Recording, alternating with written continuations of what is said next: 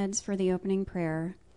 Heavenly Father, we thank you for voices that can sing out our faith, but we realize that all our voices together cannot begin to convey the wonder and glory and majesty of who you are. We thank you for our fellowship of believers united as brethren through your Son, Jesus. He has made our song complete. It's a new song in our hearts, a song of praise, a song of joy, a song of love placed within us by your Holy Spirit. Jesus, set us free to sing your praises with joy filled hearts, with all that we are, with all our minds. Receive now, we pray, this offering of worship, these songs we sing guided by your Spirit, these words we speak from our hearts. Increase the harvest, O Lord, in the name of Jesus, our Redeemer, who taught us these words to pray. Our, Father, who art in heaven, hallowed be thy name. Thy kingdom come, thy will be done, on earth as it is in heaven. Give us this day our daily bread, and forgive us our debts as we forgive our debtors. And lead us not into temptation, but deliver us from evil. For thine is the kingdom, and the power, and the glory forever. Amen. Well, last week we learned that life is like playing golf. If you remember, training is required. Training is required for any significant life challenge, including spiritual growth. Learning to think and feel and act like Jesus is at least as demanding as learning to play golf, or training for a marathon, or learning to play the piano. Training to be like Jesus involves arranging your life around activities that enable, to you, that enable you to live in the fruit of the Spirit, activities like celebration and worship. They are spiritual calisthenics for the soul. Once there was a five year old boy who was always ready to celebrate. Who could I be talking about? Sometimes, out of the blue, without any notice, a pillow was tossed at me, and I would hear some snickering. Sammy loved pillow fights. He loved to be chased around the house. He loved to chase me. And he wouldn't quit. No matter how many times I caught him or pummeled him with a pillow, he would come right back with a lot more. One day, his exuberance was annoying me. Sammy, I said, stop with the pillow stuff and get over here and calm down.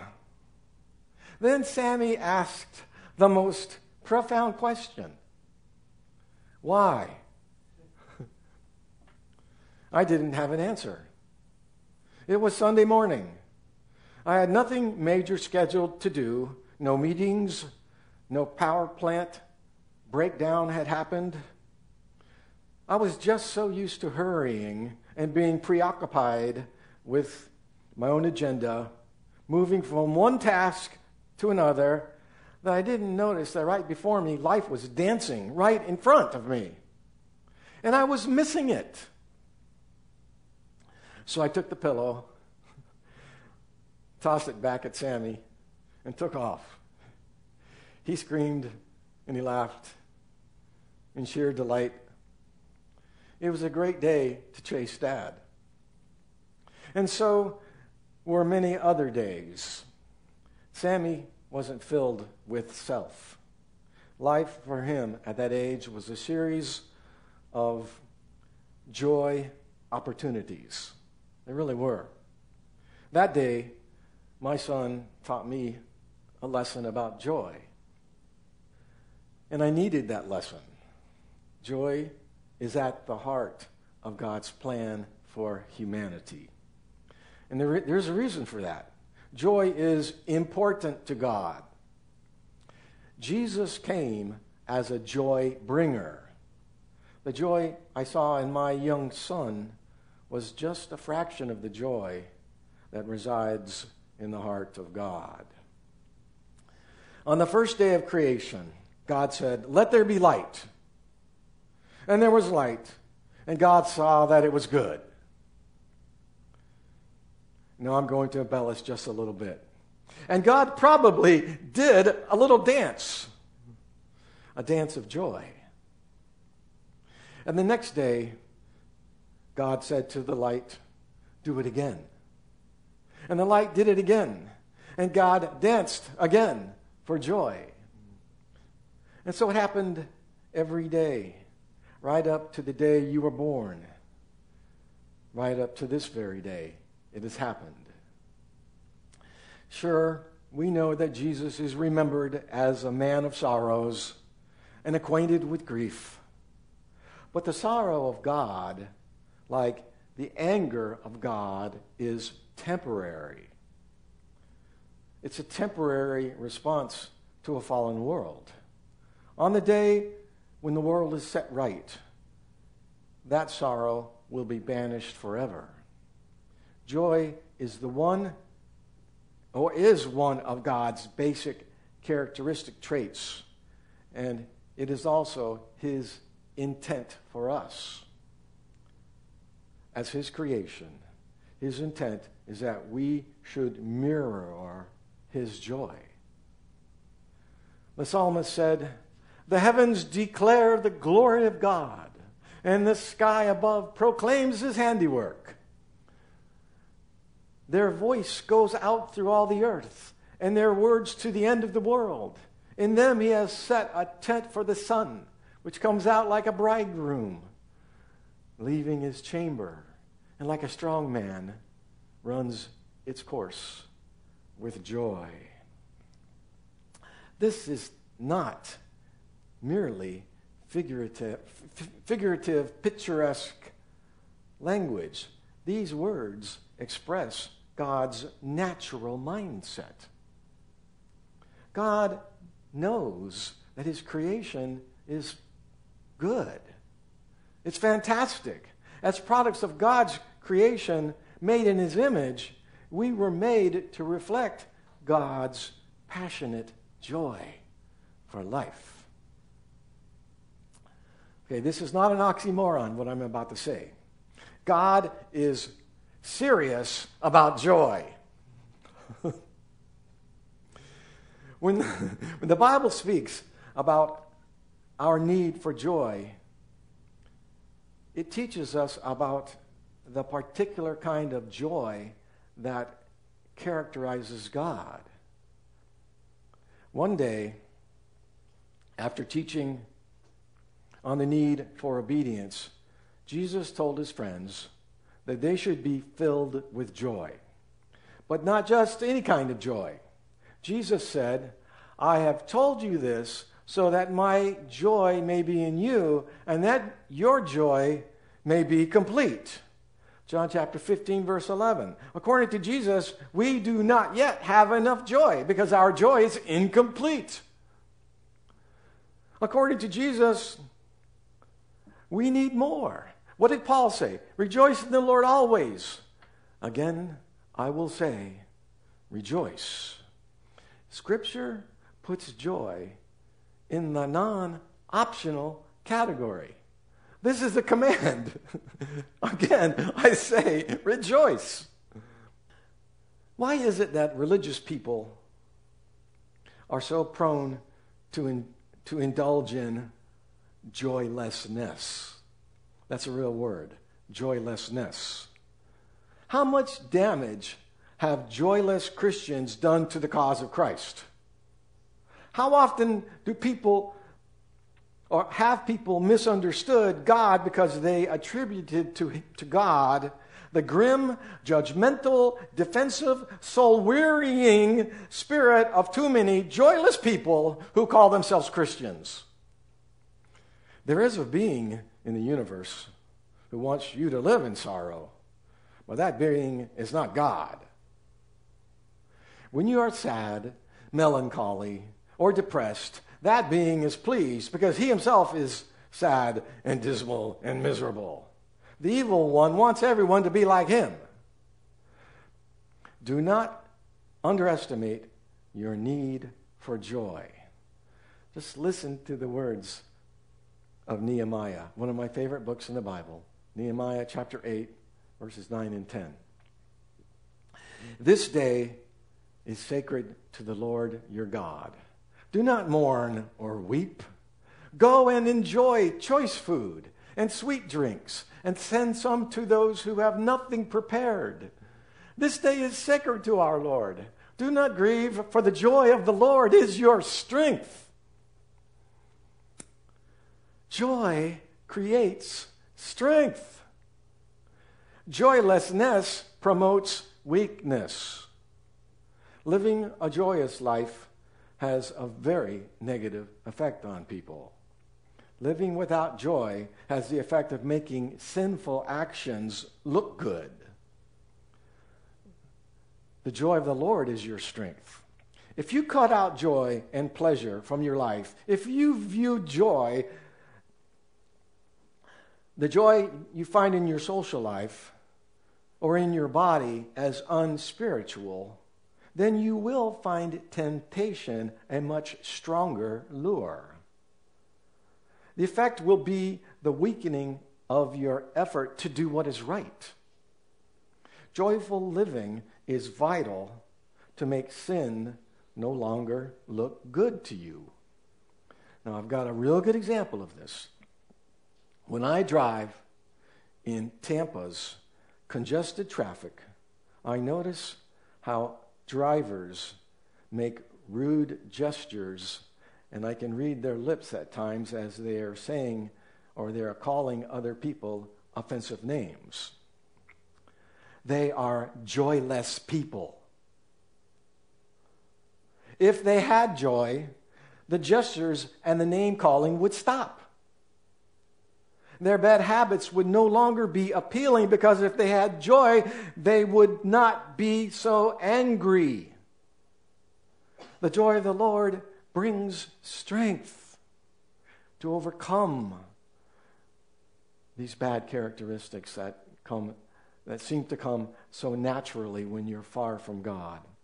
The time has come for you to take joy seriously.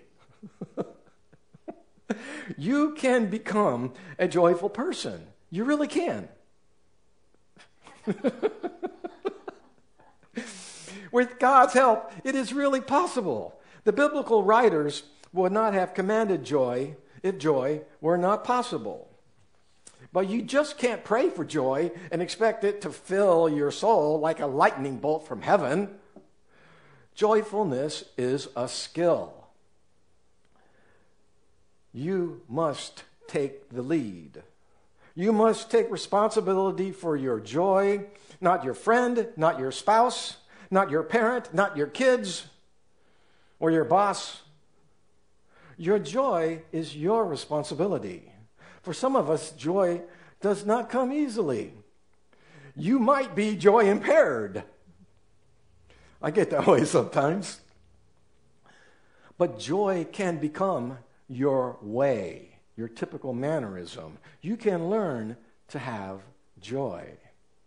One good way to pursue joy is to practice the spiritual calisthenic of celebration. Celebration was a key activity in the Old Testament. God placed a lot of emphasis on the feast days. Those days were days of celebration. We also celebrate. Our celebrations bring pleasure, like when we gather with people whom we love. We eat and drink, sing and dance together.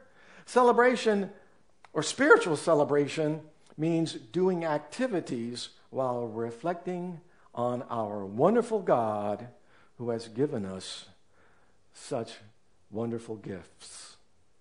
And I'm referring to the gifts of the Spirit, besides the materialistic gifts that we need to live with. The words of Nehemiah express this spirit of celebration he commanded the people to set aside a time to enjoy pleasurable things. It would be a holy day, aka a holiday. And they would be eating the choice food. I like that. Some translations say go out and eat the fat. King James, ESV. I don't want to eat the fat. but I get the point. Eating the choice foods can be every bit as much a spiritual blessing as fasting can be. That's right. If you read between the lines from the prophet Nehemiah, eating the choice food can be just as spiritually fulfilling as going on a fast. Let me let you, make sure you understand that celebration is not hedonism. That's kind of a big word. Hedonism. I'll explain it this way celebration doesn't demand more and more pleasure for personal gratification, like hedonism is all about. Celebration is different. Celebration is when we see and feel goodness, goodness in the simplest gifts from God. When we find delight each day in something new that we didn't notice yesterday. And when that happens, our capacity for joy increases. So, what could be the first step you should take to, in, to pursue joy? The first step is simply to begin right now.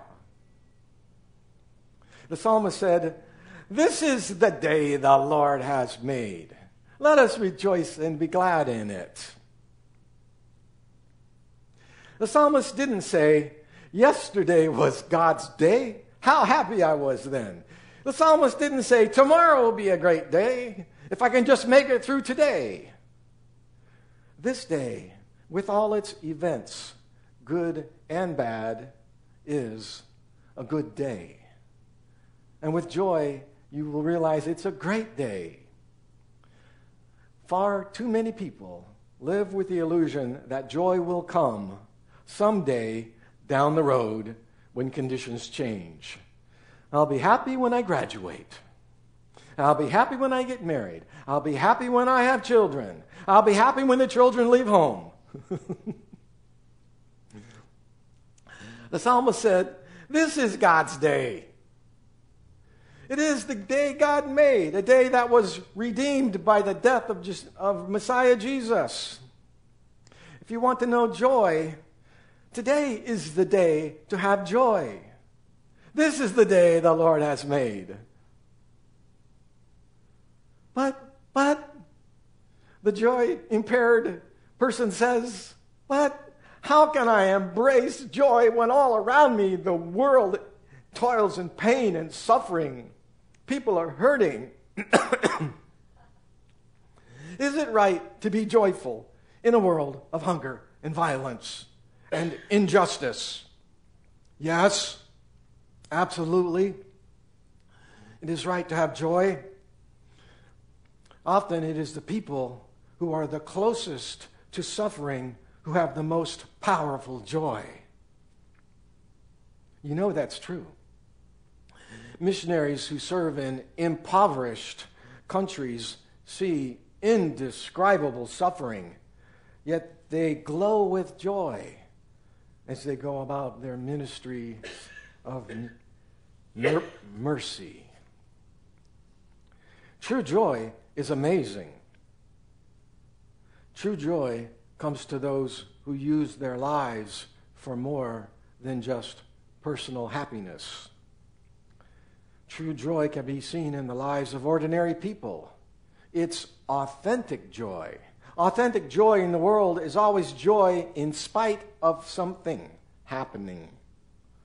Authentic joy is defiant in the face of bitterness and resentment. Authentic joy refuses to wither even when there's pain. If you won't rejoice today, it is like, likely you will never rejoice If you wait until conditions are perfect, you will still be waiting for the perfect day on the day that you die. If you are going to rejoice, you must figure it out and you must rejoice in this day. This is the day that the Lord has made. This is the day to rejoice. I like being around joyful people. I'm intentional about being around them. I'm also intentional about staying away from joyless people. They are, I mean the joyless people, they are the black holes of humanity. If you allow them, they will suck the joy right out of you. Have you ever met anybody like that? A young man was attending a wedding for the first time. He whispered to his friend, Why is the bride dressed in white? His friend answered, Because white is the color of happiness, and this is the happiest day of her life. And the young man thought about this for a moment, and he asked, So why is the groom wearing black? We have to endure joy killers. And there are lots of joy killers, but we still need to love them as best we can. But let's be careful not to let them influence us and shape us. We may even need to limit the time we spend with them. We certainly need to restrain their ability to sway our minds the way we think. Listen to this remarkable scripture from Proverbs chapter 30 verse um, chapter 15 verse 30. A cheerful look brings joy to the heart. In other words, smiling people make us feel happy. It's a good idea to spend time with life enhancing, joy producing people. And isn't it wonderful that God has instructed us to observe the Sabbath as a day of rejoicing. It's amazing how it works. The Sabbath is a day when we celebrate Jesus. This is a day when we eat foods that we like to eat, when we listen to music that we enjoy, when we read books that refresh our spirits. This is a day when we like to surround ourselves with beauty, especially the beauty of nature. Spend some time together in fellowship, listening to music that soothes our souls. This is a day when we really enjoy to give thanks to God for his wonderful goodness. Joy seems to infuse our lives when we reflect on the many gifts that God has given us. He is the giver of every good and perfect gift, as Pastor James wrote in chap- chapter 1, verse 17. It was over 10 years ago when I officiated a wedding ceremony on St. Pete Beach Things didn't go perfectly. It was an outdoor wedding, but it was cold and dreary. It was windy. The couple did not have a wedding rehearsal. I had to direct every move. It was rather awkward. The bride was overwhelmed. I could tell that she had shouldered almost every bit of planning for that special day. Family of the bridegroom flew in from England. The wedding ceremony started one and a half hour behind its schedule. People were uneasy. Some were a bit annoyed. But finally, the wedding took place. It was too windy for the unity candles to be lit the couple spent 10 minutes trying to light those candles. There were no microphones out there on the beach. And when the bride gave her testimony, only the groom and I could make out what she was saying. But when the groom finally kissed his bride, everybody still cried, as people are expected to do at weddings. And we all were invited inside the reception hall for, for dinner. And people rejoiced, even when so much had gone wrong. Because in spite of the problems, the bride still got the, the groom. Or should I say, the groom still got the bride. they got each other. At the end of the day, nothing else mattered. It was a day of rejoicing. Is it possible to be a joyful person in a problem filled world? Absolutely. There's a wonderful promise given at the almost at the very end of the Bible. Revelation chapter 19 verse 7. Let us be glad and rejoice and let us give honor to him for the time has come for the wedding feast of the lamb and his bride has prepared herself. The joy that is in store for God's people is so great that only the image that can do it justice is the joy between a lover and his beloved. And we have been invited to see the greatest wedding feast this world has ever known. And I wouldn't be surprised to see God dancing with us, his people,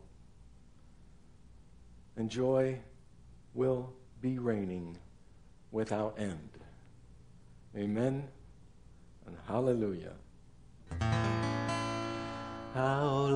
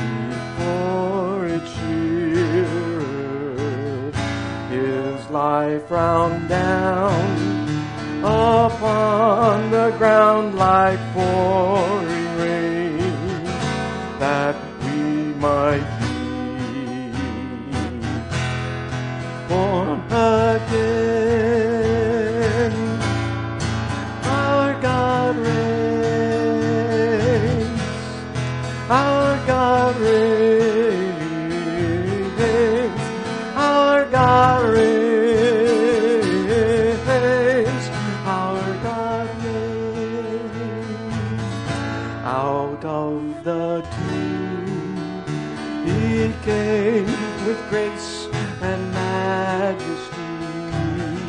He is alive. He is alive. God loves us so to hear his hands, his feet, his side. Yes,